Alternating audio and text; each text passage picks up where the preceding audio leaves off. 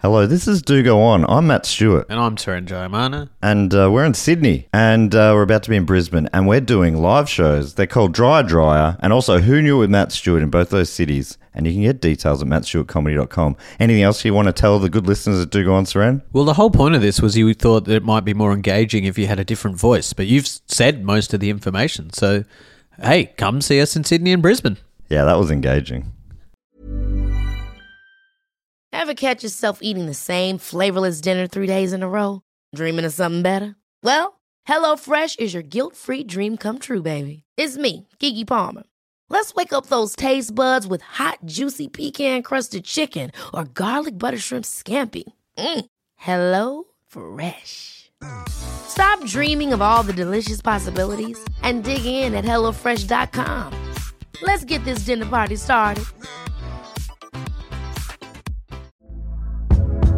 Hey there, it's Michelle Norris. I'm host of a podcast called Your Mama's Kitchen. When I travel, I'm usually looking for a way to find a taste of home when I'm not at home. And one of the things I love to do when I am at home is entertain. And Airbnb allows me to do that. When I was in California recently, I rented a house that had a great kitchen. And when we were sitting around the table, we're all thinking, we're in someone else's house. Someone could be in all of our homes as well. If you have a home, but you're not always at home, you have an Airbnb. Your home might be worth more than you think. Find out how much at airbnb.com/slash host. This podcast is part of the Planet Broadcasting Network. Visit planetbcasting.com for more podcasts from our great mates.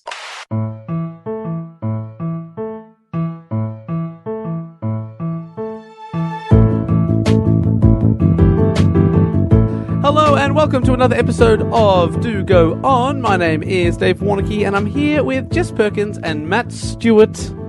Hello. Hello. Hel- Uh, Good evening. It's really good to be here. A pleasure, as always. You It know, is- I think some people think that this is your show, and we're like g- sort of like permanent Recurring guest hosts. Yeah. Recurring guest. Oh, that's good. Don't you think that's weird, Dave? Do you want to set the record straight now and just let everyone know that that Jess and I are as, if not more, important than you? Yeah. Let them know that we're as, if not more, important than you. So you're co-stars. So you want? If is that what you not- want? Even slightly higher stars. Mm-hmm. No, no, no. I think the credits would go. Do go on. Starring Dave Warnocky. Interesting. Co-starring Matt Stewart. And- special guest no, star. No, no, no, no, Jess no, no, no, no, Perkins. no, no. I want and introducing. Yeah, and Oh, introducing I want you. introducing. Every week, oh. 100 weeks in a row. Could we could we do it like this? Uh, starring Dave Warnocky, introducing Jess Perkins, and as old man Matt Stewart. That's great. My favourite ones are when the last bit of the credits, Yeah. for some reason, the only one that says "and as" and their character name. For some reason, I never Yeah. got why that and was. it's TJ Swithers, Matt Stewart. You're like, what? Yeah. Who are the others? And as old man.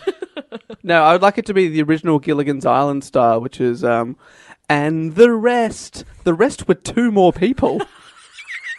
Just That is say brutal. it. so later on, when the show got popular, they would change and the rest to the Professor and Marianne. But before that, the Professor and Marianne with the rest. Oh, that's brutal. Ah. They've named six people, and then there's two more. Just, Just name them. Uh, two more. M- Uh, Maybe or when don't they- name them all. so Dave, Matt, and the rest.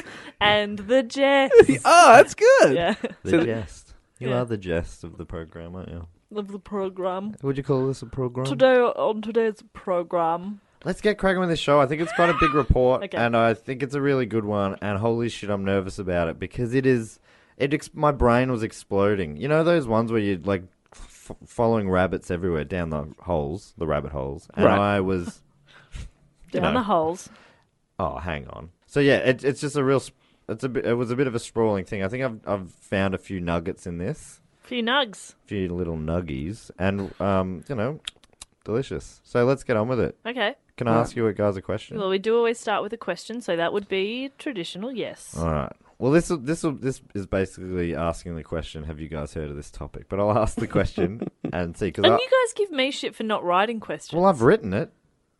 All right, no, That's well wrong. played. The words are here on the okay, screen. yeah, no, I can't argue. Because I, I hadn't heard of this at all. Okay. Uh, the question is: What secret department did Winston Churchill set up to help win World War II for the Allies? Winnie Boys, the Winnie Blues. That's a that's a cigarette brand in Australia. the Churchill chaps. oh my god, I made Matt laugh. you never make Matt laugh. I saw his teeth, like Laugh he all the time. bared teeth. You should. I did a, a web series show the other day. and I couldn't stop laughing. I know. It On, was uh, the best Game and game, Game game, game, again. You really laughed. That was nice. I really laughed. It's nice Adam to Knox see. was on there. Actually, everyone, Kate Dennett and and uh, Evan Munro Smith were all in fine form, Yeah. making me bloody lol hard. Dave, any idea? Would- Uh, Do you g- know Have it? you heard of the Churchill chaps? Uh, Gallipoli 2.0, even more fucked than the first time. Because that was all Churchill's fault. Okay. uh, was it? oh, yeah. He plotted that and really fucked it. No. What? Um, the topic, as suggested, Churchill chaps. Hmm. This wasn't the official name, but this is sort of an unofficial name of it. The Ministry of Ungentlemanly Warfare. Oh, that is a cool title. That's- Oh, you know what? I'm gonna, I'm gonna, I'm gonna admit that it's better than Churchill chaps. Wow. It's I'm close. willing to admit that. They, That's they great. took them both to focus groups, and they p- both polled well, but one polled better than the other. Sure. This is this has actually been suggested by a few different listeners, including Lords, Lords, uh, Arambasa, and Dolan. But the reason I am doing this, Sorry, topic today, pardon. wh- who- I'm Dave, gonna- if you could just let me finish the. what is sentence. laurel? Well, it's someone Lordus, Lor, Lords, How do you spell that? L A U R I D S, Lords. All right. Okay. Fair enough. Okay. mhm. Carry on. Uh, but the reason I'm doing this topic today, as I was saying, uh, is because it was put in the golden hat Mm. by legendary listener and Patreon supporter Rowan Epstein. Oh, Rowan. Ah, Rowan, who we have met in real life. We have. We and have. Hmm. appreciated his company in real life. Hopefully, see you at the hundredth episode, Oh, Rowan. I feel like he'd be there if he can, if he's free, and if he's available, and he can make it. I reckon he'll be there. Thank you, Rowan. Thanks so much for Awesome. the Good one, suggestion. Rowan. Great suggestion. Um, so it, it- yeah, he, he suggested it as the ministry. Is of, it Epstein? I think it's Epstein. Okay. I'm. I'm sorry. I, I I'm was wrong. corrected on that recently. Um, that spelling, Uh-huh. uh, the E and the I, because I grew up in the electorate of Goldstein, and uh, we were shooting a show here with the member for Goldstein, um, the federal member Tim Wilson. He was uh, here shooting, and I, I'm like, "Oh, I grew up in Goldstein. He's like, actually, it's it's pronounced Goldstein. the Special Operations Executive is what it was more officially known as. Special opposite. So the S O E, the Special Operations Soe. Executive. Yeah, I can see why the ungentlemanly warfare is really stuck. yeah. It sounds like a movie franchise.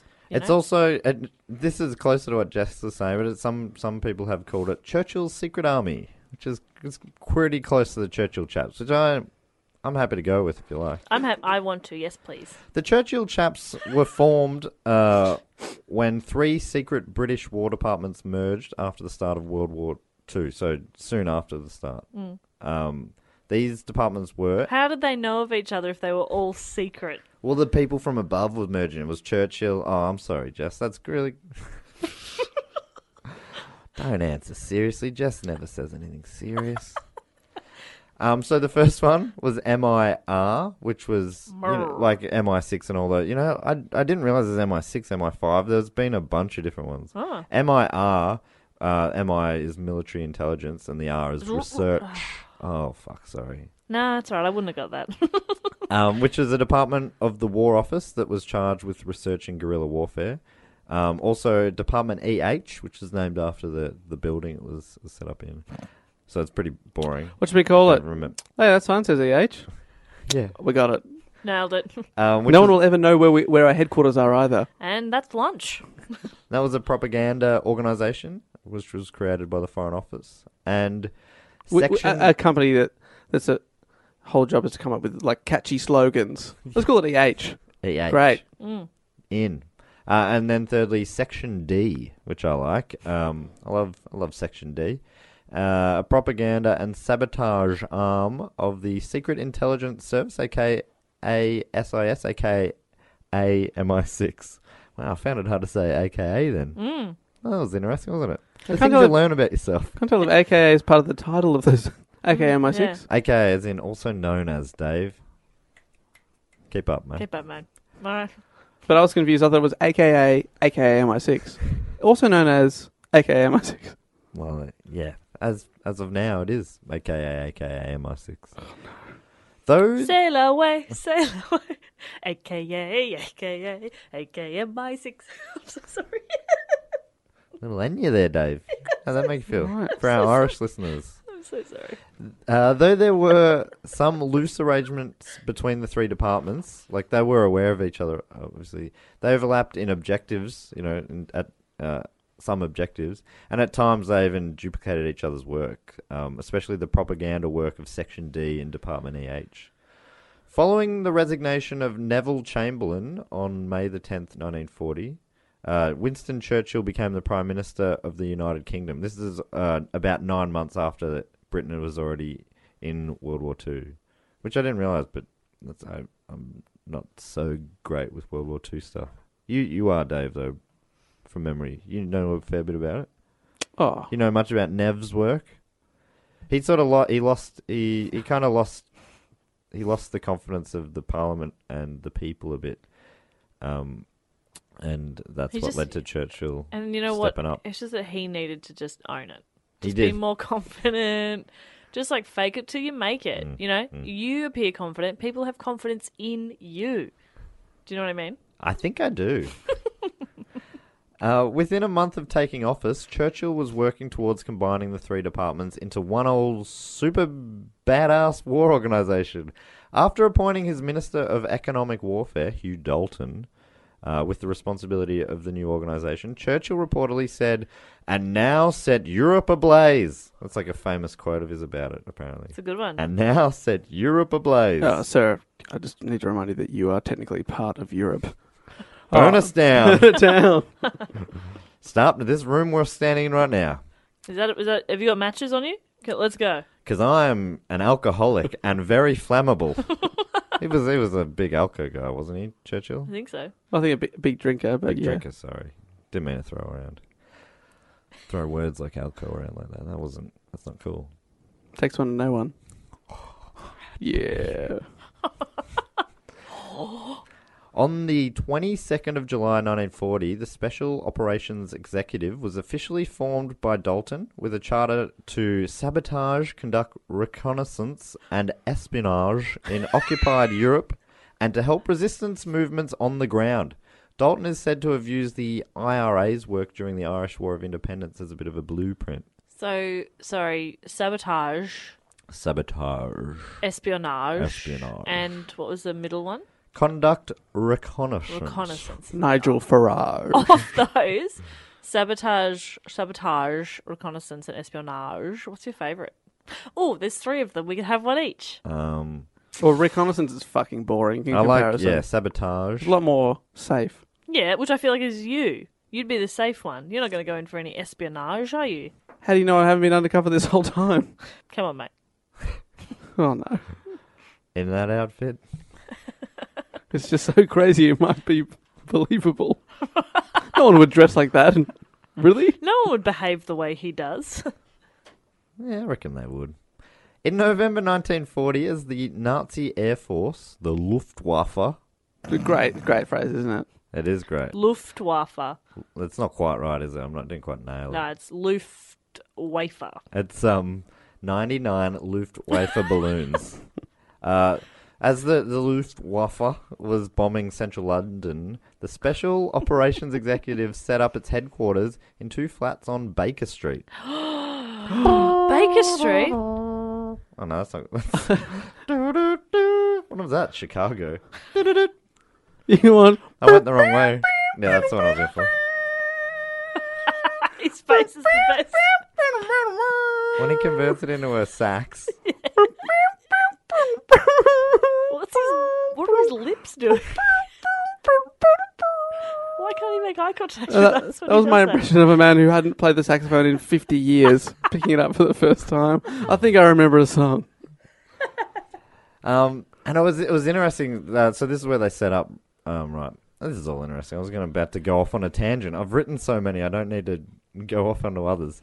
uh, from this base, they began to recruit agents. Uh, according to a Nigel Morris article for the BBC, he said senior staff at the SOE were invariably ex-public school and Oxbridge. Which I, I didn't know what it meant. I looked it up. Public school in the UK means private. oh, that's school. private school, so they're Just all wealthy confusing. toff types. And uh, Ox- bridge means Oxford and Cambridge. Oh, so yeah, makes so sense. they're all sort of the exclusively educated types. Because you can trust them. Because if they're already rich, they're happy, They're, right? not, they're not gonna like they're not motivated by money because they already have money. exactly. Can't like you can't bribe them because they're like "Pfft, that's pocket change for me. Are Yeah. you kidding? I think it. Uh, yeah, well, that that's just the top brass anyway. That's the, the the officers and that sort of stuff. But he goes on to say that the agents came from all walks and included a former chef, an electrician, several journalists, and the daughter of a Brixton motor car dealer. That's pretty cool. It does say, at first I thought it was going to be like, guys, we've got people from all walks of life. Greg knows a chef. So, oh. His personal one. guys, he only just got into Oxford. I really thought, Like, so he's pretty average. I really thought Jess, you might have the last one there. He, it was She's the daughter Uh, of a something. wo- This is a woman who probably has her own things, but she's listed here because her dad sold cars. Hmm. So weird. Oh, her dad did a job. Oh, she's in. Same, it just seemed really funny to me. Anyway. Yeah, I noticed you looked straight at me, and I was like, Because normally, whenever someone said "and his wife," you've been like, "What's the fucking wife's name?" So I thought it might have been a similar scenario, but Hmm. I was wrong. I had written in there, "Pause for Jess to go on rant." the podcast will now be ten minutes shorter Hmm. than expected. Um, so anyway, it was a bit of a cross section of society. Um, as missions were undertaken behind em- enemy enemy enemy lines, so this is what it was all about. It was about um, little guerrilla um, crews going behind enemy lines and just fucking shit up. All right, so we've got uh, Sarah here. Her dad uh, owns a car dealership. How can we best use her skills? All right, we'll send her into Berlin and she'll take a car for a spin. And when it's out, uh, she'll put a bomb underneath it. yeah, that'll work. Yeah, good. Does she speak German? Nah. Don't need it. Can she drive? Nah. Nah, no, but her dad, her dad does, so it's all about her dad. Uh, interesting you mentioned that. Obviously, it was important that the agents had a deep knowledge of the country where they would operate. Uh, they needed to speak the language fluently. Yeah, she speaks car. All right. she doesn't. She goes into the dealership, Guten Tag, and she just goes brum brum brum me brum brum. oh, Welcome. welcome to my city, brum brum. Do you sprechen the broom? Conan Conan the brums brecken. Uh, yeah. Oh yeah. So in in at this time, if if they were dual citizens, that was also that was seen as a real real bonus. Obviously, 'cause Mm. Obviously, because you don't need to forge passports and documents that way. The SOE was ahead of the game with its use of women in armed combat.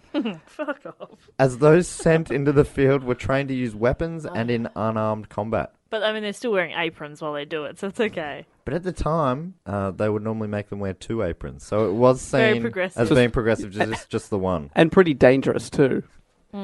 Of their 55 female agents that they had over over through the war, 13 were killed in action or in Nazi concentration camps. So they they were seeing active, dangerous action, which you know across the rest of the army at that stage wasn't happening as much, I believe. Wow. But like I say, I don't fucking know anything. Hey, you were. What are you around. listening to me for? I was around, but I was hiding in a bunker. Real weird thing happened uh, towards the end of the war. Um, this guy with a little mustache came in. Couldn't understand a word he was saying, but he was there with his niece. Was he They just- were fucking like nobody's business? I think. I was trying not to look. Anyway, ended up with a bullet in his brain. Weird, weird chap, weird guy. Was he brumming at you? He was um, Eva brooming at me.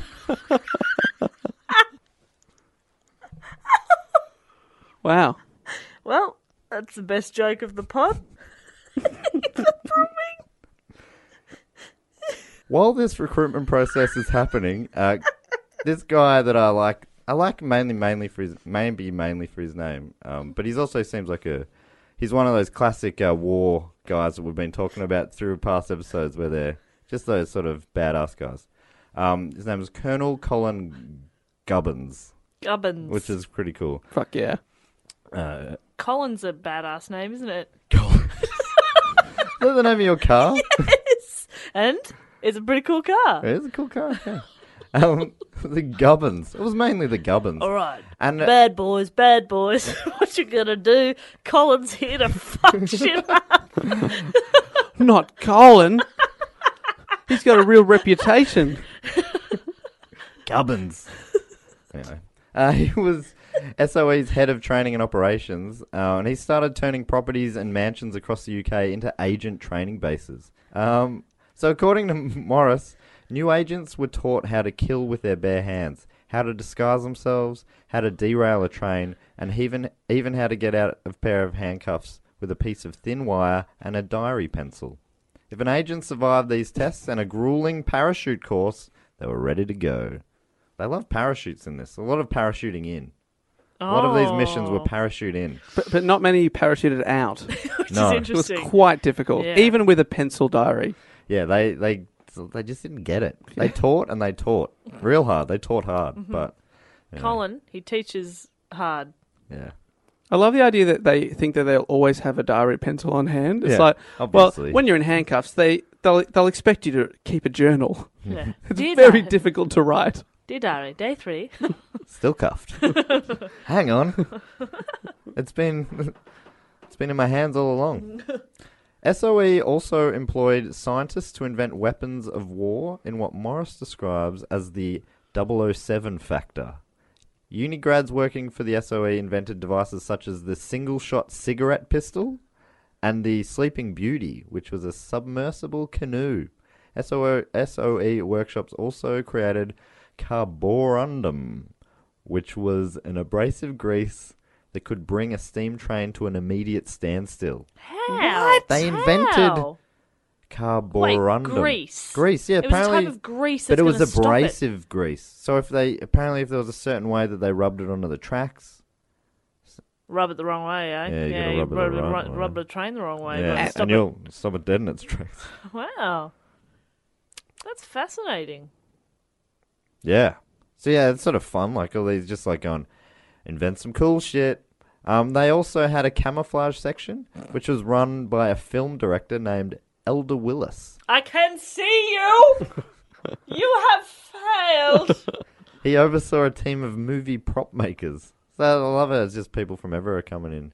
Um, many uh, simple yet ingenious items were created, such as a fake tree trunk mold that could conceal radio equipment, and fake camel shit that was actually a booby trap.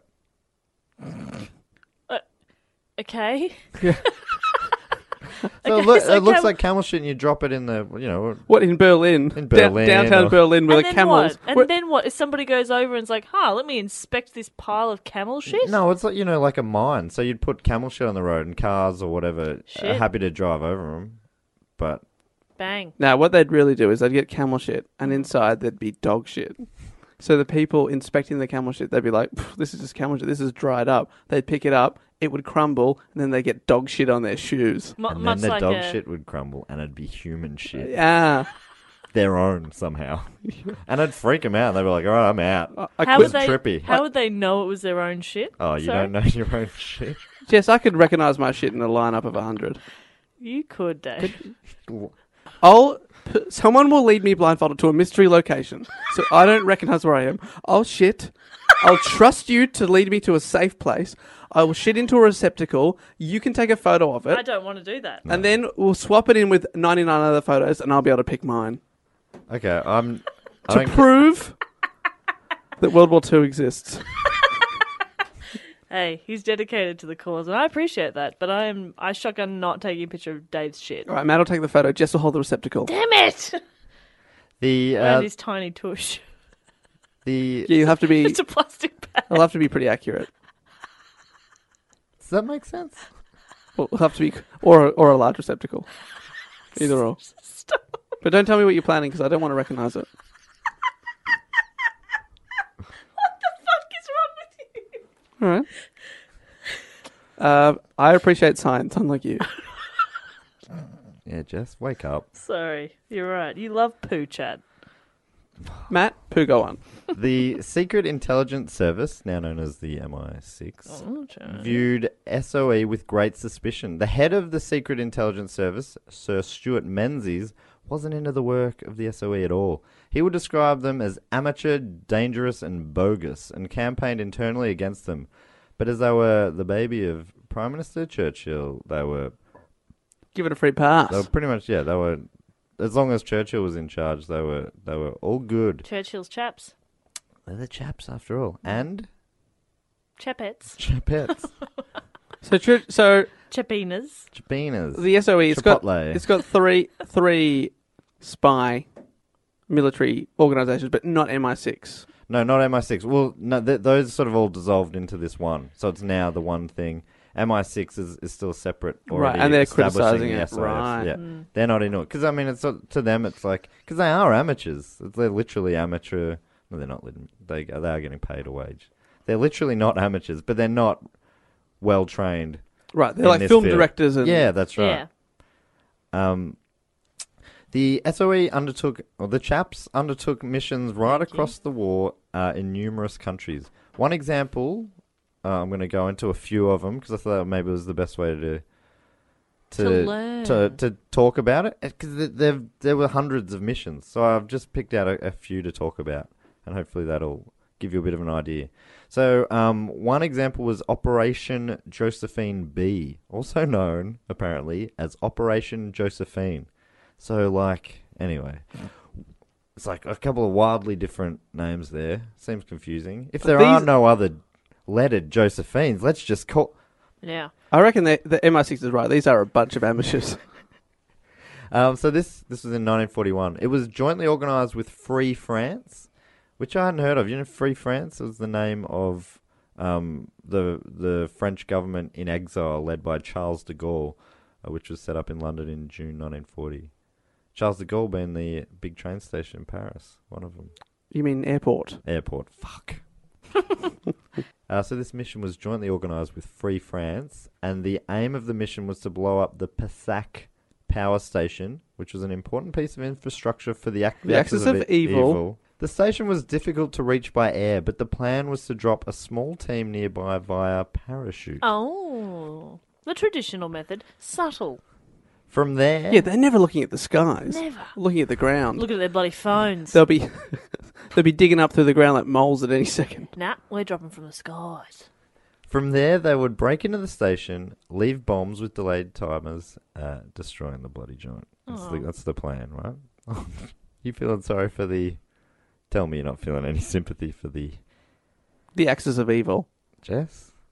Well, I mean, they've got families, Yeah, Nazi families. Nazi children, Nazi dogs. I had a customer the other day at my job whose name was Swastika. No. Yeah. It's First name. First name, and I was like, I definitely heard that wrong. So later in the conversation, I was like, "I'm sorry, what was what was your name? Can you spell that for me?" And it was swastika. What was the surname? Smith. Didn't That's get- that's definitely that's someone who's chosen it for himself do you or reckon? herself. Yeah, there's no way that parents would have named you No, that, and you it's- grew up and don't go. I'm changing that name. That's someone yeah, who's it was an adult. definitely I think. It's, I mean, obviously, I think it was a picked it for cultural himself. thing, but yeah, you would think you would change your name. The team was made up of six Polish volunteers who were trained up for the mission. They set off uh, from a Royal Air Force base near Chichester in West Sussex, but due to a technical fault, a bunch of their equipment was accidentally dropped over the Law River. The Law in France. It's like a big river there. I've never s- uh, seen. How would you say that? Law. the Loch. Dropped over the Loch in France, and they had to turn back. The mission was off to a poor start, you could argue. Uh, and it only I got- will argue. Okay, I will argue after I say only got worse when their plane crash landed on their return, killing some crew and wounding all the volunteers. I Laughed a little bit too early there. yes, you did. Yes, you did. When Wow, I hear what- plane what a- Mm. crash and I think this is going to end very funnily. What a mess. Oh, Yeah, so no. that was just a, a big old f- failure. Um, so a second team was put in place. They were keen to make this happen, obviously. Uh, this time with Free French Forces, so people from the, the French Nationals, uh, including Sergeant J. Foreman, Sub Lieutenant or Sub Lieutenant Raymond Cabard, and Sub Lieutenant or Lieutenant Andre Varnier, aka Jacques LeBlanc. I was going to say these are the least French names ever until Mm. the AKA came in. Jacques. First guy's name LeBlanc. was John Foreman. J Foreman. No, Initial John. J. I reckon it was short for Jacques. John Foreman. John- What was the last name? Jacques Lebon. Jacques LeBlanc. LeBlanc. Love it. Love that. which means the white, the black, the White. That's white. Long quite. Hey there, it's Michelle Norris. I'm host of a podcast called Your Mama's Kitchen. When I travel, I'm usually looking for a way to find a taste of home when I'm not at home. And one of the things I love to do when I am at home is entertain. And Airbnb allows me to do that. When I was in California recently, I rented a house that had a great kitchen. And when we were sitting around the table, we're all thinking, we're in someone else's house. Someone could be in all of our homes as well. If you have a home, but you're not always at home, you have an Airbnb. Your home might be worth more than you think. Find out how much at airbnb.com/slash host. This show is brought to you by BetterHelp. I got to get something off my chest. Okay. I ate your last biscuit. I was saving them for my wedding. That has been stress. that has been stressing me out. I'm so sorry. That feels a lot better to get that off my chest. You know, keeping things bottled up can uh, affect people negatively, and that had been affecting me. And that feel that's a weight off my shoulders. Yeah. It was delicious. I'm not sorry, but I did take the last biscuit. Hit that he was saving for his wedding. I didn't know that. That is upsetting to hear, but I think I'm going to have to get some uh, positive coping skills, learn to set some boundaries. Mm-hmm. Well, maybe you could give BetterHelp a try. It's entirely online, so it's very convenient. It's flexible. You can fit it around your schedule. You just fill out a brief questionnaire and you get matched with a licensed therapist. You too can get it off your chest with BetterHelp. Visit betterhelp.com slash DGO today to get 10% off your first month. That's betterhelp, H-E-L-P dot com slash DGO. Um, so that was selected for the mission. So a team, a small team of three this time instead of the six initially. And I was sent to You stations. could say that's half the size of the Well, team. Hmm. it's half the size. They downsized for sure. Who's getting better at math? Not, not me. Yeah, you're right. No, you did real well there, Jess. Thank you. Uh, so I was sent to Station 17 for training in industrial sabotage by inventor, engineer, and soldier Cecil Vanderpeer Clark, Oh, the clock ruined it a little bit, didn't it? CVC. I'm just going to call him Cecil. Yeah. He was an interesting guy, this Cecil guy, an inventor, an engineer, a soldier. This guy did it all, and he was a, he was a, he was one of the big dogs A lover. in the in the in the chaps. Um, he, no doubt about that. Uh, he, yeah, he was an interesting guy. He grew up in London and was known to his friends as Nobby. Uh, in between serving, No, to his very close friends, as Nobby. in between serving in the first and second wars, he worked as a director at a motoring company in Bedford, where he registered patents relating to engine design. So he's, you know, he's a some, somewhat of a go-getter, the engineering kind of guy, inventing, very industrious. This guy had it all. Um, soon after, he designed his own engine, but shelved the project when he realized bigger he company shelved the project. Wow. up the butt. If that's what is that what you're saying? Yeah, An entire engine. entire engine Up the butt. up the butt. He became Jeez. more machine than man, and that's where it took a real turn. It was a different time, wasn't it? That's a different He time. started speaking car, but not out his mouth. Let me just say that. Out of his butt. Yeah, brum, brum, brum. Brum brum indeed. Uh, so he shelved that project because he, he realized that larger companies would be able to make it happen more economically than he could. He then started his own company designing trailers uh, and caravans as well. And the editor of the Caravan and Trailer magazine met with Cecil for an interview and later described his first impressions of the inventor, saying, Clark at once fascinated me. He was a very large man with rather hesitant speech, who at first struck me as being amiable but not outstandingly bright. The second part of this impression did not last long. Oh, Right, wait, so, he, so he, he, he, He was bright, He was bright. he's got to be, right? He's inventing all this but stuff. he Yeah. doesn't seem He bright. didn't say because he's Hmm. just the way he talks though and stuff. Sounds like, sounds like someone else we know, do- doesn't it, Dave? Talks a bit slow, amiable but not bright. You know, Yeah, a big man. big man. Hmm. Large. It's on the tip of my tongue. Is it the guy? Um, is it is it Arnold Schwarzenegger? Yeah, that's who we're. I was going to say the guy who was once California's governor. His biggest claim, to, Californians. biggest claim to fame. yeah. Yeah. yeah, You know him from that. His Yeah. life in politics. Arnold Schwarzenegger, the politician, yeah, the politician. the famous who American had an politician. affair with his um, nanny Yeah, from Flushing, Queens. She was there to sell makeup, but he saw more. a lot more. She had style. Mr. Chef, Mr. Schwarzenegger. Oh, uh, this probably Miss Fine. was my auntie. This Was podcast it? hasn't hasn't gone to the bloody depths of comedy. It's fine. he writes Broadway musicals. But he was never he could never quite reach the uh, the heights of Andrew Lloyd Webber. Andrew Lloyd Fuck, he Webber. had a big rivalry with Mm. Andrew Lloyd. Hmm. Him Mm. and him and Arnold Schwarzenegger. So this all probably seems like a bit of a weird tangent. I don't know if you noticed that I just started going into a backstory. Oh, about the Cecil. trailer man. Yeah.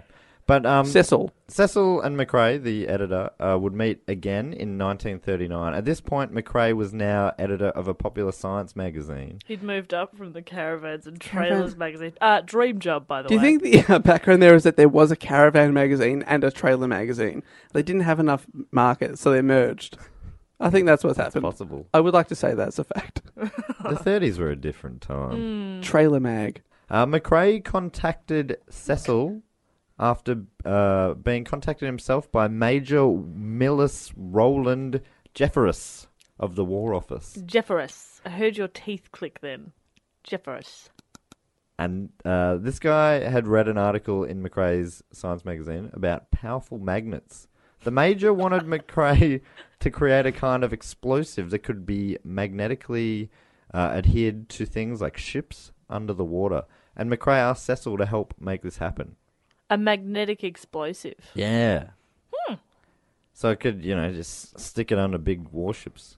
Um, Cecil agreed, and they set to work. Does that make sense as a phrase? Yeah. Great.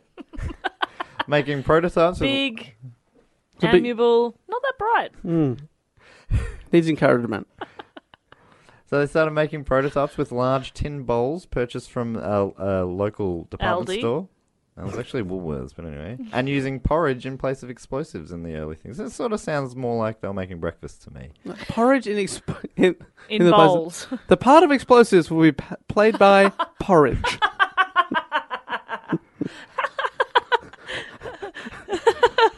But that's not how you make explosives. Suicide bomber rips open their jacket and they're just covered, in, porridge. porridge. They're damp with porridge. Give me the cash or everyone dies. so, are you covered in porridge?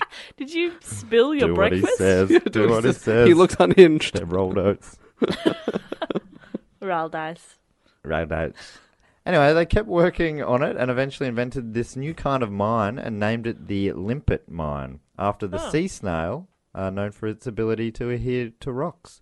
Uh, so quite similar to the bombs, obviously in that way. Um, the Hmm. They could adhere limpet to mines, rocks. the the limpet mines um, also had a delay mechanism, so that after it had been put in place, the soldier would have time to get away before the explosion, and uh, that is where the sea creature and the mines differed.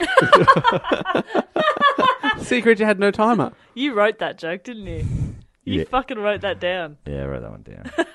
uh, the sea snail didn't have a delay mechanism, uh, nor did they explode, admittedly. Oh, two differences. Yeah. Yeah, it's interesting. Wait, wait. When you wrote that today, presumably, did you? I wrote two jokes in this report. That was the first of them. Oh, there's another one coming. Yeah, I can't remember where, but there That was a two-parter there. Soon after the limpets had been invented and manufactured, Manufactured. World War II broke. So this was so I've taken you back a step. Oh, it broke. Um the Oh, so lim- they're preparing for World War Two. this is before yeah, the army came and they, they sort of know um shit's going down, you know. Pre World War How, Two. how, it broke. How are they going to stick it back together? Bit of sticky tape. The World War. When you break your mum's vase, vase. The limpet mines were used in many raids in the war, including Operation Jaywick. Uh, in September 1943, a small team of Allied commandos raided Japanese shipping in Singapore harbour, paddling into the harbour, uh, then placing the mines uh, onto multiple ships, sinking or seriously damaging seven Japanese ships. Nice one. So this these things that started with b- bowls of porridge ended up like uh, having Sinking ships. Sinking ships. Tell you what, I've had bowls of porridge that have had a similar effect on me. Loose lips sink ships. Uh-huh. If you fill those lips with porridge, you're gonna you're gonna be sunk. hmm That's how the saying goes. It is anyway. Um, back to Operation Josephine B, which Oh my god, we started talking Got away about from it for a 14 while. minutes ago. um, so the three man team from Free France were sent to Station Seventeen for training under Cecil's. So this is- Plan second plan second group because the Polish people crashed. Yes, the Polish people crashed. This is this is team two, the French, um, and uh, under under Cecil they learnt well, and they set off uh, f- uh, on the night of May 11th, parachuting in. They hid their container of equipment, which included these smaller shape-charged limpets uh, that Cecil taught them how to use. I, I s- I assume, don't know that for sure, but you, I guess so. Um, the plan was to obtain bicycles to make a silent getaway, but when they were unable to do so, they couldn't source bicycles, and they also found that the perimeter wall was harder to get over than first thought. Um, you certainly couldn't ride a bicycle over it. because there was a there was a high voltage wire inside the top of the nine foot wall, so you had to scale this quite large wall, and then there was a high voltage electric wire that you had to somehow get over as well. So they kind of got a bit disheartened. Um, remember, this this is the power station we're trying to blow up. Yeah, yeah, That of was so course. long ago that I mentioned that that you might have forgotten, but that's what they're trying to do here. They're trying to fuck that shit up. Um, so they were a bit disheartened by these setbacks, and the three Frenchmen abandoned the mission uh, and set off for Paris. Um, well, we will drink wine. wh- which wa- which was you know Nazi occupied. I'm pretty sure, wasn't it? Oh, yeah, it was, wasn't it? Yes, but depending That's why depending Free what period France is in. Yes, it must be then this period then. Yeah. Um, so uh, one of the men, Sergeant J. Foreman, the most French of them all, John Foreman. uh, he, For man. He'd been given an address uh, to go to uh, if if need be in Paris, where um, allies would be. And at that address, he met Joel Latac, uh, a member of the Free Franche. Uh, he had recently had to abandon a mission himself. This is um, old mate uh, Latac. Uh, he had to yeah abandon a mission himself recently because of outdated intel. Um, so when he heard that they had abandoned their mission for like kind of less contra- con- concrete reasons, he rallied the team and convinced them to head back and complete their mission. Guys, it's just a wall. He also went along with them to make sure it happened. So all of a sudden now the team is four. The new plan was to commandeer a truck to head up to Passac where the, the power plant was. But when the truck broke down, they uh, they had bicycles instead. So they now had bicycles and they rode there. Um, found the explosive where they'd hidden them a while back now, nearly a month ago, and found they were still in working order, still good to go. On the night of June 7th, almost a month after they had initially meant to carry out the mission, they were going to have a crack. Sergeant J. Foreman scaled the perimeter wall and was able to make it over while avoiding contact with the electric wire. He was then able to let the rest of the team in with their explosives by opening a door. Hmm. Hmm. It's good stuff. I It's a mean, good plan. It's because of the training of Colin that he he was like, I know what to do here. Mm. I'm going to Hmm. open that door. I'm used to several different types of handle: wood, ivory, and one other. But I'll never tell. That's this organization's greatest secret. That's it. The bombs were put in place in under half an hour, and the four men made their getaways via the bicycles. The four men, including four men. four men, including Foreman, yeah. I was thinking the same thing, DW. Oh my god. so they set the bombs, set the timers, Get on their bicycles. got on their bicycles, go for and a as they're riding ride. away, Oh, awesome! behind them, the skies lit up with the explosions. It was a success.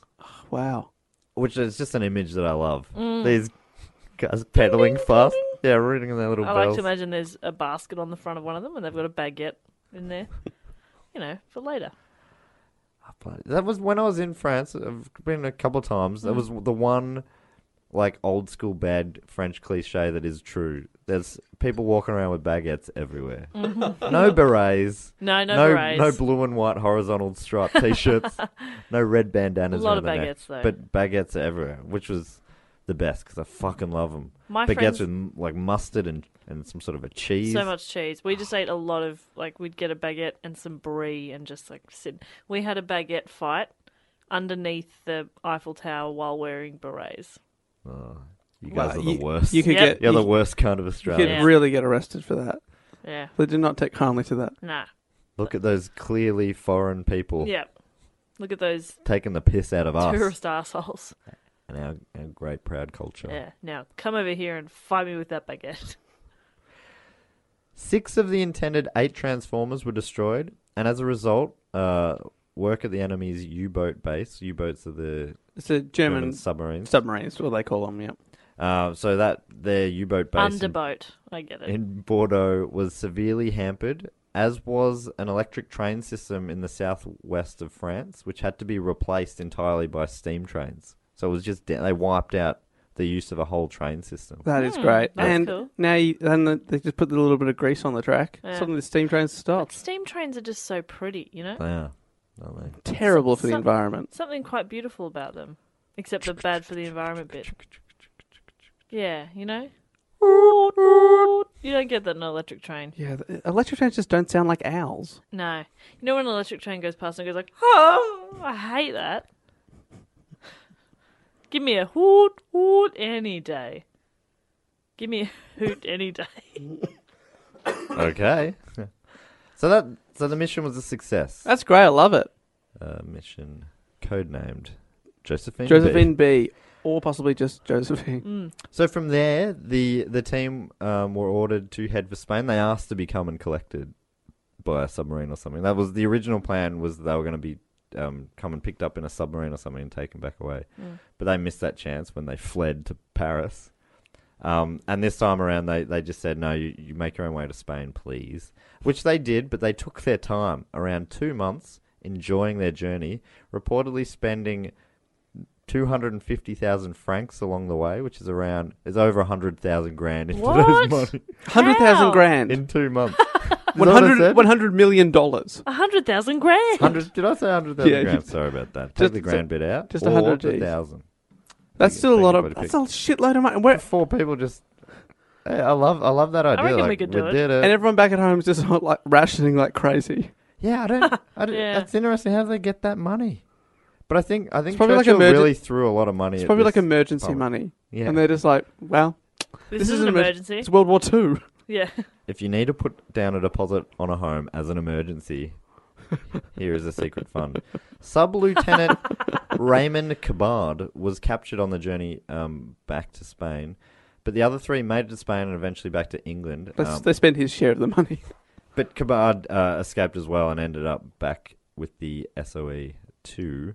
In the aftermath of the mission, these so that that's all fun. Everything up to that point That's is so good, fun. good amount of fun. Uh oh. But as as it often happens, the Nazis come in and make it all a little less fun. I So- always ruin it. In the aftermath of the mission, the Nazis they didn't take it well. Um, they and they didn't know they didn't know how it happened. Um, so they took it out on the locals. There were fines. Two hundred and fifty locals were jailed, and a curfew was imposed. Um, Nine thirty p.m. till five a.m. Lockout laws. It's probably like Sydney all over again. Sydney all over again. I think that's even harsher than Sydney's. I think. Um, and a dozen German soldiers who were on duty guarding the station at the time were shot. That is harsher than Sydney. That is that's a little harsher than Sydney. Um, uh, when news of the success of the mission reached Britain, Hugh Dalton, the the uh, the one of the sort of like One of the top dogs. yeah, one of the top dogs. He, he's in in Parliament, but um, he's the guy that Churchill gave the responsibility for this whole thing to. Um, Hugh Dalton passed the news on to the PM, Chur- uh, Churchill, writing, "We may therefore take it as practically certain that three, obviously four, but doesn't matter. He thinks it was three, but it was four. That three men dropped from an aeroplane have succeeded in destroying an important industrial target. This strongly suggests that many industrial targets, especially if they cover only a very small area, are more effectively attacked by special operations executive methods rather than air bombardment. Oh, right. So, So they saw that as, as like, oh, this is this is good for us. This is a big win for the SOE. The triumph of the of the mission helped prove that guerrilla operations like this could play a key role in disrupting the German war machine and lead to many many uh, more similar initiatives. So that, that's that one. Here's another one. You want to hear about another one? Nah. I'm in. Alright. I'm in. Gee, that could really be the episode, but I've got I've got some more. Yeah. Um, uh, another one they were involved in was called Operation Anthropod. Anthropoid? Anthropod. Anthropoid. Anthropod. That's how Scheinberg would say it. The target of this one was Reinhard Heydrich. You familiar with him? No, but I like his name. Reinhard. Um, he was the target of it. Adolf- I don't think we like this person. Adolf Hitler described him as the man with the iron heart. Whoa, Hitler said that about him. Yeah. And Hitler, not the warmest guy, is he? No, he was he was a real bad guy. And Whoa. So that language is a little bit soft. He was a. C- Strong word. Oof. Wow. Haven't had one of those for a while. amongst well, two episodes. Uh, amongst many other roles, he was in charge of the Einstengruppen, which was a special task force that followed behind the German armies, gassing and shooting everyone in their wake, uh, that, Ah. including over 2 million people, uh, 1.3 million of them being Jews. Whoa. He was like a massive. I mean, I'm not telling you anything you don't know. This high up Nazi was a fuckhead. Uh, Uh-huh. Uh-huh. Heydrich had. been- Controversial opinion there. Controversial, sure. Hmm. Uh, Heydrich had been sent to Prague in what was then Czechoslovakia on September the 27th, 1941, and he was appointed Deputy Reich Protector of the Protectorate of Bohemia and Moravia. Oh my god, which put is that on a sort of- business card. Fucking hell. that was, you know, that's that area. Bohemia is sort of like takes in a, a bunch of that sort of space. Bohemia sounds nice. You know? It Like, is- it like is- a like a beachy area. It is now. You know? I think it probably under was- Nazi rule. It probably wasn't. Probably was the nice nicest. before they came along too. Yeah. Yeah. Um, the Reich, pro- the a- the actual head Reich protector, Konstantin von Neurath, was officially still the head of the region, but it was in name only, and he was sent on leave because Hitler Himmler, Himmler, Another one. Heinrich Himmler, yeah. Heinrich Himmler, and Heydrich felt that he was too soft on the Czechs. Whoa. Upon his appointment, Heydrich reportedly said, We will Germanize the Czech vermin. Uh, he began suppressing Czech culture, like almost instantly, closing down any sort of avenues which uh, the Czech people would express their cultural identity, um, different, you know, cultural organizations, those sort of things. Podcasts, for example. Podcasts would be Huge one part of the, he culture. probably would have done that, yeah, I Mm. reckon. Podcasts would probably want, they, yeah, I wonder how that would work. Anyway, uh, he also began executing members of the Czech resistance. Within three days of his arrival in Prague, he had organized the execution of 92 people. According to Heydrich's own estimate, more than 4,000 people were arrested in his first four months there. Uh, many were executed and others were sent to concentration camps, and he quickly earned the nickname the Butcher of Prague. Oh, that's not a good nickname at all. And you know I love nicknames, but I don't like that one. Yeah, this guy, it just feels like pure evil. Yeah. Um, so he this, and I guess that's part of the reason why he became a target of SOE's Operation Anthropoid. Would he also be the inspiration for Hydra in uh, Captain America? Yeah, I, I think, I think oh, wh- who was it? Red Skull is that based on someone fr- from? Oh, I'm asking Dave. Like, no, he you look would at me. know. I haven't even seen the Captain America movie. oh right. man, you gotta see Captain America. I, um, I'm I'm sure he would have been based on s- some of the maybe Surely. all of them or maybe one of them. Maybe Himmler. Himmler was like he was like he was like he was a comic book evil guy, really, wasn't he? Mm. Um, Dave, watch Captain America, please. All right, I'll do it for you. really good Thank you. movie. For no one else. Anyway, the operation was the brainchild of Francek Moravec. There's some tough names in here, but you're doing really well. But he's a good guy. We're talking Yes. So Anthropoid. Mm-hmm. he, he, he's the anthropoid Mhm. guy. He was the head of the Czech intelligence services. Uh, Moravec briefed Colin Gubbins, our man, what's his- Colin. uh, of the SOA, as we told. At this time, apparently, he was a brigadier and in charge of the Czech sections of the organizations. Brigadier. Gubbins was keen to help on you, Colin.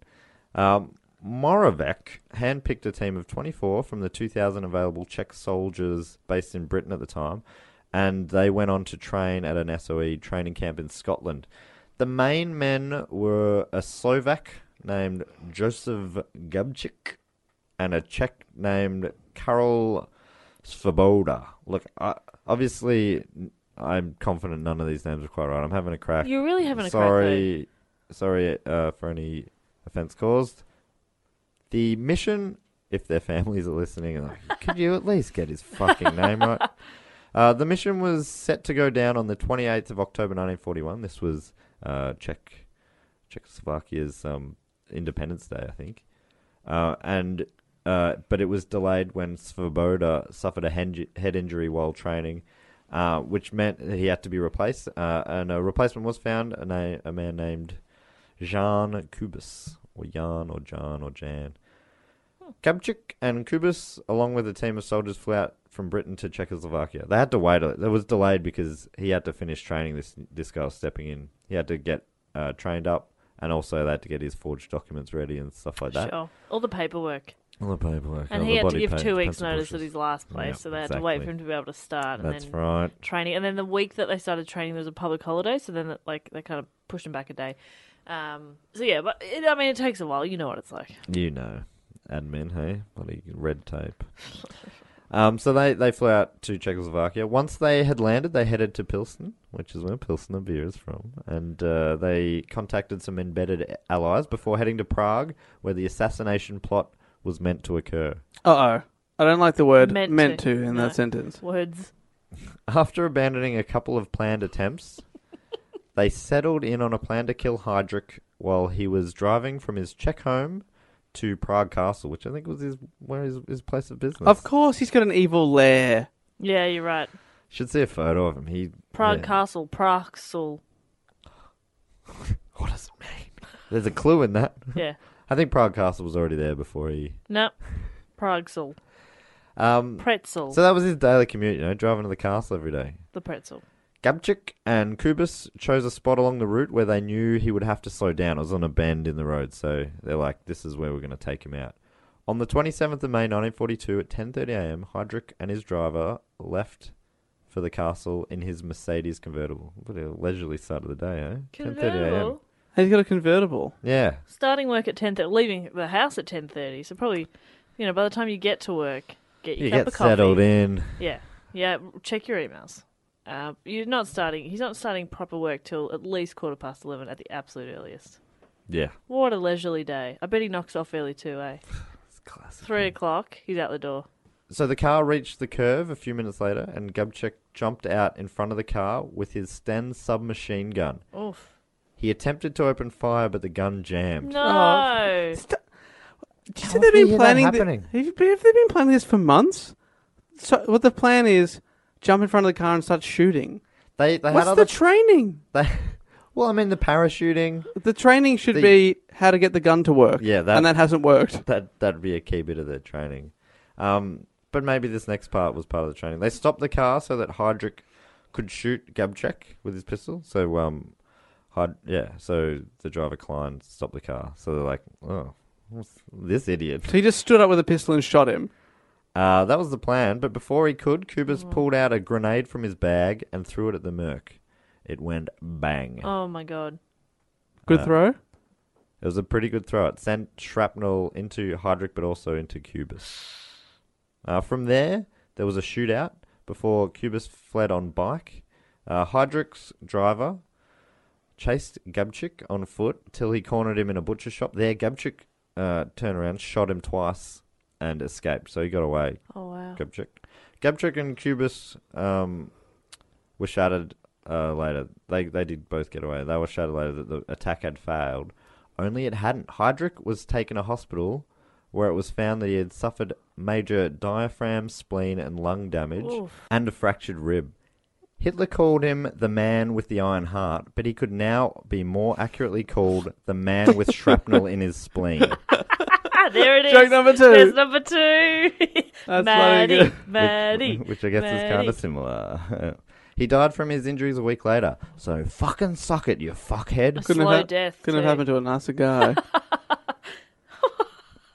a slow death.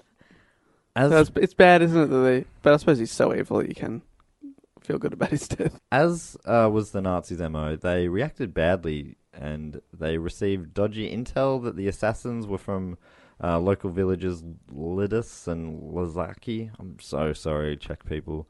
The Nazis destroyed both villages, killing 5,000 people Oh no. and sending most of the rest to brutal Nazi concentration camps.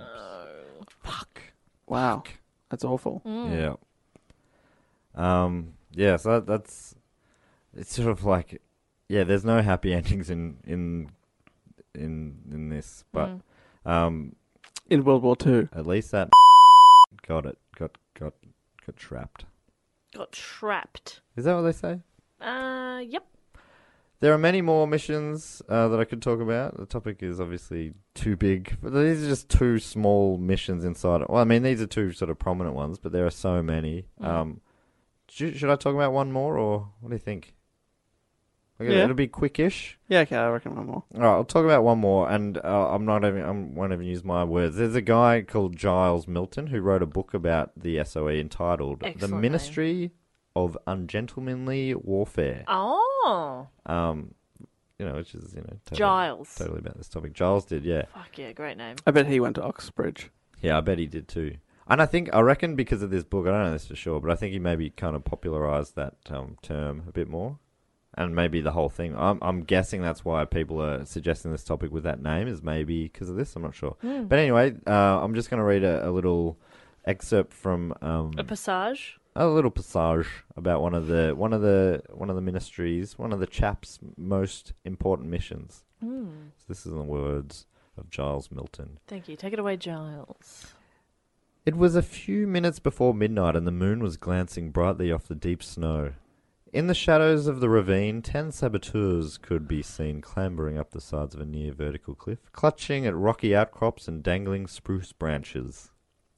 He writes a lot of flowing prose. I guess. That's beautiful. Mm, In there's the- a little- It's painting a picture. couple of rhymes in there. Yeah. Bit of Shakespeare. In the distance was their Shakespeare. Every time. Never speak over Giles. so sorry, It's one rule of Giles. You're right. Sorry. Continue, please, Giles. I am Giles. Sorry. In the distance was their goal, the looming silhouette of the Norwegian Hydro Norsk heavy water plant. This state of the art factory was of vital importance to the Nazi war machine, the only place capable of producing the heavy water necessary for Hitler to build an atomic bomb. Its destruction was so crucial Its destruction was so crucial to the Allied war. Of... You can do it. I was going to say a fort. its destruction was so crucial to the Allied war effort that Winston Churchill himself had ordered it to be given the highest possible priority. The stakes could not have been higher. If Hitler's scientists managed to build an atomic bomb, they would win the war. But if the factory could be destroyed, then Hitler's atomic ambitions would be at an end. For the mission, Gubbins, a man, Colin, selected his Norwegian saboteurs from men who had fled to England following the Nazi invasion of their country. Their leader was a bold 23 year old named Rocham Ronenberg. He and his comrades were trained by two key members of Gubbins' inner circle, Gubbins, Eric Bill Sykes and William Shanghai Buster Fairbairn. Oh my God. Yes. Is this, he's got two nicknames there Shanghai Buster. Shanghai Buster, that's his one nickname, he's the Shanghai Buster, Fuck. That's good. who ran a secret killing school Oh, okay. Oh, wow. oh no. at Arasig House in the Scottish Highlands. That was one of the training camps for the for Wow. this. Ki- yeah, secret Killing killing, school. school. But yeah, it's Don't like that. it's pretty. Br- it's, I mean, it's funny because all of this is like from one side. You're like, it's obviously written as if some of these people on the Allied team were obviously probably a bit fucked as well. Ronenberg's team was parachuted into the Hardinger Plateau, plateau, landing in the teeth of an Arctic blizzard within striking distance of Norsk Hydro. Their sabotage mission got underway 10 days later under the cover of darkness. Darkness. I really like this Giles character that you're putting on. The saboteurs clambered down into the vertiginous gorge below Norsk Hydro and then began their treacherous ascent. Unseen by the guards, they reached the plant's perimeter fence, and after using bolt cutters to gain access, they split into two prearranged groups. One led by Ronenberg um, was to break into the plant and blow up the equipment, the other was to provide cover against the Gestapo attack. Ronenberg crept through the ventilation duct and attached the explosives. The charges that had been made at Brickentonbury Manor fitted like a glove, he later said. Oh, good on him. The saboteurs were still inside the plant, their Sten guns trained on the German sentry posts when the explosives detonated. The sausage shaped charges were fabulously destructive, imploding into the machinery and causing catastrophic damage. By the time the alarm was raised, the entire stock of Hitler's heavy water had drained away. There was shards of wiener everywhere. The Norsk Hydro mission was textbook guerrilla warfare, brilliantly planned and masterfully executed. Even the Germans were impressed. The commander of the German troops in Norway, General von Falkenhorst, uh, expressed his admiration for the saboteurs' bravado, calling it the most splendid coup of the war. What? What? Hitler's atomic program had suffered a setback from which it would never recover. Jeez, I imagine Hitler wouldn't have loved that kind of feedback. Especially when you use the English word splendid. Yeah. Well, I thought their coup was rather splendid, Hitler. Oh dear. I shouldn't Oh, have said oh, that. no. I shouldn't have said that to your face. Um. Anyway, that's the end of the of, end of the report. Um, I cou- I could have kept going and going. Wow. So many fascinating little stories in there across all of Europe and even in um around Japan. And I'm always a bit wary of romanticizing war too much. I don't know if I've done that in this episode. Probably haven't. Nah. I think it's been there's been some pretty real moments. Yeah, but where are the fun facts? They were all fun facts. Hmm. Did you hear about all the explosions? The guy died. The- The, the- evil guy died. The gun that That's jammed. fun. That is fun. Cigarette lighter gun. That cigarette lighter gun was fun. The underwater canoe. I don't know. Hopefully, um, hopefully Rowan's happy with those ones. I, We just want Rowan to be happy. yeah. That's all I want. Look, I also want everyone to be happy. No, I just want Rowan to be happy. Fuck everyone else. And I'm happy, and that's all I care about. Well, you're involved in my one too, Great. by extension. Matt and I win. You're part of everyone. Um, In a way. To me, I am everyone, so. but That makes thanks, sense. guys, for listening. Sorry if that was uh, too brutal for you, Dave. I know you don't like uh, some of that war history. Mm. Yeah, well, I've ne- I have never done a World War II topic on this show, apart from the three Monties. We have done, we've done a few war ones now. We also had Mad Jack. We've done a few episodes. We have done a few episodes. This is Yeah. ninety Heaps. something Yeah. because we're coming up to the hundredth episode. Yes, we are live September 16th. Get your tickets now. So excited. Hey, we should uh, uh, before we wrap up, we should probably thank a few of our Patreons. I think we definitely should. You should tell people how to do that too, Dave, if they wanted to. Well, if you want to support the show, say you've listened to every episode and you listen every week, then maybe you would like to give back to the show that gives you so much. uh, you can head over We to. couldn't keep a straight face. I know, through sorry, I was really trying to, trying to be serious there, but I couldn't. You can head over to patreon.com slash do go on pod, and in exchange for a different levels of pledges, you get uh, different levels of reward. That. You in- Oh, get different levels of pleasures. Yes, and treasures. Ooh, Uh, including- and measures. bonus episodes. That's one of the treasures. Or uh, we uh, we do updates and stuff on there. You can also pre-sales to uh, sh- live shows and stuff that we do. But and also a shout out on the episode to say thank you to uh, the individual people that keep the show running. And I would like to thank, if I could kick off, Please do. all the way from Lawrenceville, Georgia. Georgia. America, right? Oh yeah, Oh, yeah. yeah. Sorry, not Georgia, the country. Ah. I'm assuming not. Not Georgia, next door to Russia. Never know. Could be. Anyway, who's from Georgia? I would like to thank, he's the shield Oh my god. of this show. It's Anthony Archield. Archield the He's shield. our protector. Oh, thank yes, you. that's right. Thank Anthony. you. Anthony holding up the fort in Lawrenceville, Georgia. Appreciate your support. Thank you, Anthony. And I'd like to stay, You, are doing a lot of accidental rhymes. like to uh, stay, if I may, That was In the not s- accidental. in at the all. States. I'd like to thank. Um, wow, this person. I hope they're listening on Ormond Beach because that's where they're Please from. stop. Ormond Beach. oh, was that a rhyme again? No, you just the worst. Jess really hates I know, thanking she people. hates she thanking hates this people. segment so Why much. do you hate it? I don't hate it. You do. You're so negative. I love thanking people because I really like I think it's really amazing, but you are just so fucking, you can make a joke out of every single person's name and then I get to it I'm like uh, uh, thank you, Frank. you know? like, What Dave's joke just then, the one that really pushed you over the edge, was. I hope they're you're listening on on the a beach. I hope you're listening at the place you're from. Which is- okay, I'm sorry. Go. Ormond Ormond Beach in Florida. I would like to thank. I'd like to thank Noah Vole. Oh man, there would have been Noah. a few Ormond Beach, Florida listeners sitting on the edge uh, Yeah, of here their we seat go. for Is it a me, is little- it me, is it me? But no, it's Noah. I'm afraid, unless you are Noah Vole, it is not your turn. But please keep waiting on that beach for us. And thank you to Noah Vole. Good job, Noah. Can I go next? Yes. Um Great. Jess will be like, uh, thank you to blah blah. Good night. She's oh, she's left. There she goes. She's gone. Bada bing, bada boom. Learn from a professional kid. Oh, no, it's not that I like thanking people. I just find it kind of stressful to make a joke or a pun with every single person, I would just like to genuinely thank people. I legit just read out what the beach he was from. okay, but that's a bad example because you norm. Oh, fuck, I don't know. anyway, keeping it within the states, uh, interestingly, and within the Anthony's because you had an Anthony. I did Anthony Archield, The Shield. I also have an Anthony. The Blue Wiggle. Anthony the Blue Wiggle, my favorite of the Wiggles. But this Anthony is from Utah. Give me two. Utah! Meatball! Give me two. Great. What a great movie. Oh, it's amazing. What is that? That's uh, Point Break. Point Break. Oh. The original. I don't know. Maybe they said it in the, the new one as well. Another great cameo was uh, by the Red Hot Chili Peppers singer in that. What's his Anthony name? Kiedis. Where he Also an goes- Anthony. Anthony. He goes, um, but that would be a waste of time. That's it's one good. of my favorite movie quotes. That's a good quote. But that would be a waste of time. Well, from that Anthony to this Anthony, I hope Anthony Fernelius. Oh, that's the best Anthony name of all. That's a pretty good name. I hope he's enjoyed Point Break and also do go on and supporting it. Hey, Fernelius. Give me two. Make it two. Meatball! Meatball!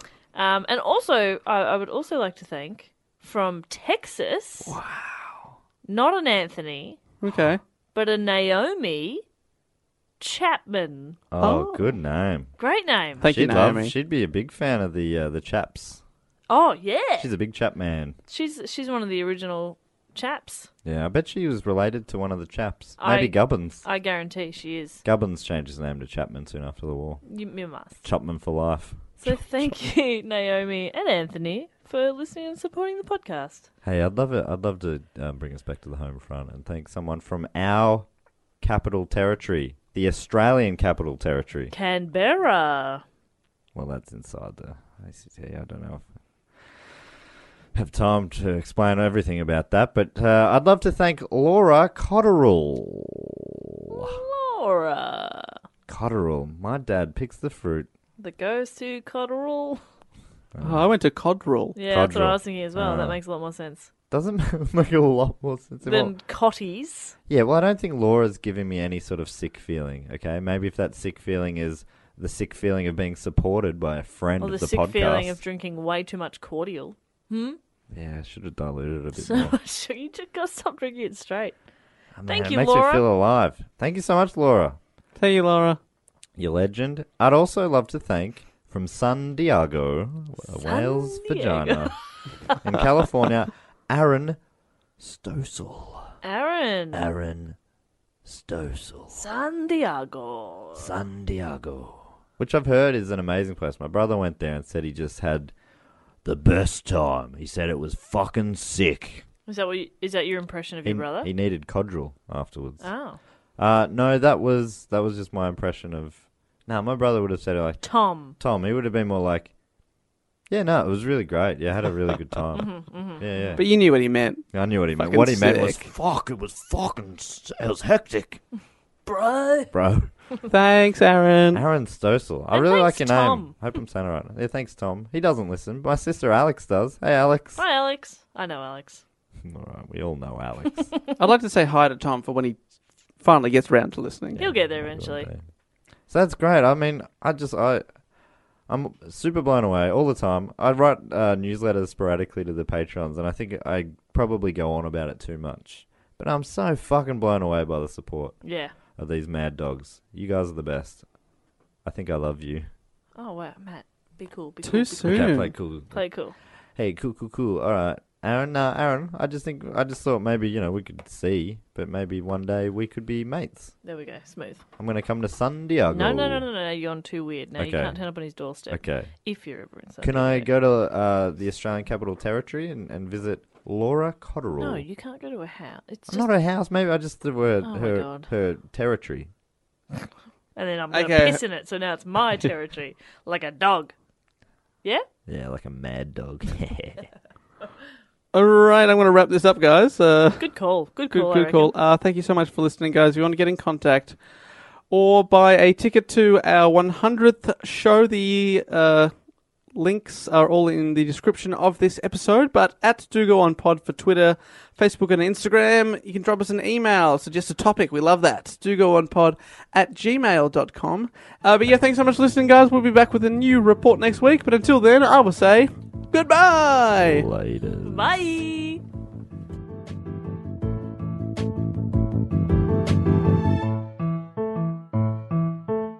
This podcast is part of the Planet Broadcasting Network. Visit planetbcasting.com for more podcasts from our great mates.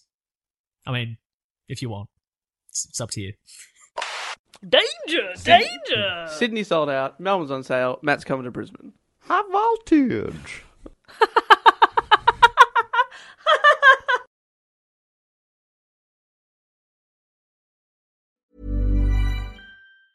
Ever catch yourself eating the same flavorless dinner three days in a row? Dreaming of something better? Well, HelloFresh is your guilt free dream come true, baby. It's me, Gigi Palmer. Let's wake up those taste buds with hot, juicy pecan crusted chicken or garlic butter shrimp scampi. Mm. Hello Fresh. Stop dreaming of all the delicious possibilities and dig in at HelloFresh.com. Let's get this dinner party started. Planning for your next trip? Elevate your travel style with Quince. Quince has all the jet setting essentials you'll want for your next getaway, like European linen, premium luggage options, buttery soft Italian leather bags, and so much more. And is all priced at 50 to 80% less than similar brands. Plus, Quince only works with factories that use safe and ethical manufacturing practices. Pack your bags with high-quality essentials you'll be wearing for vacations to come with Quince. Go to quince.com/pack for free shipping and 365-day returns.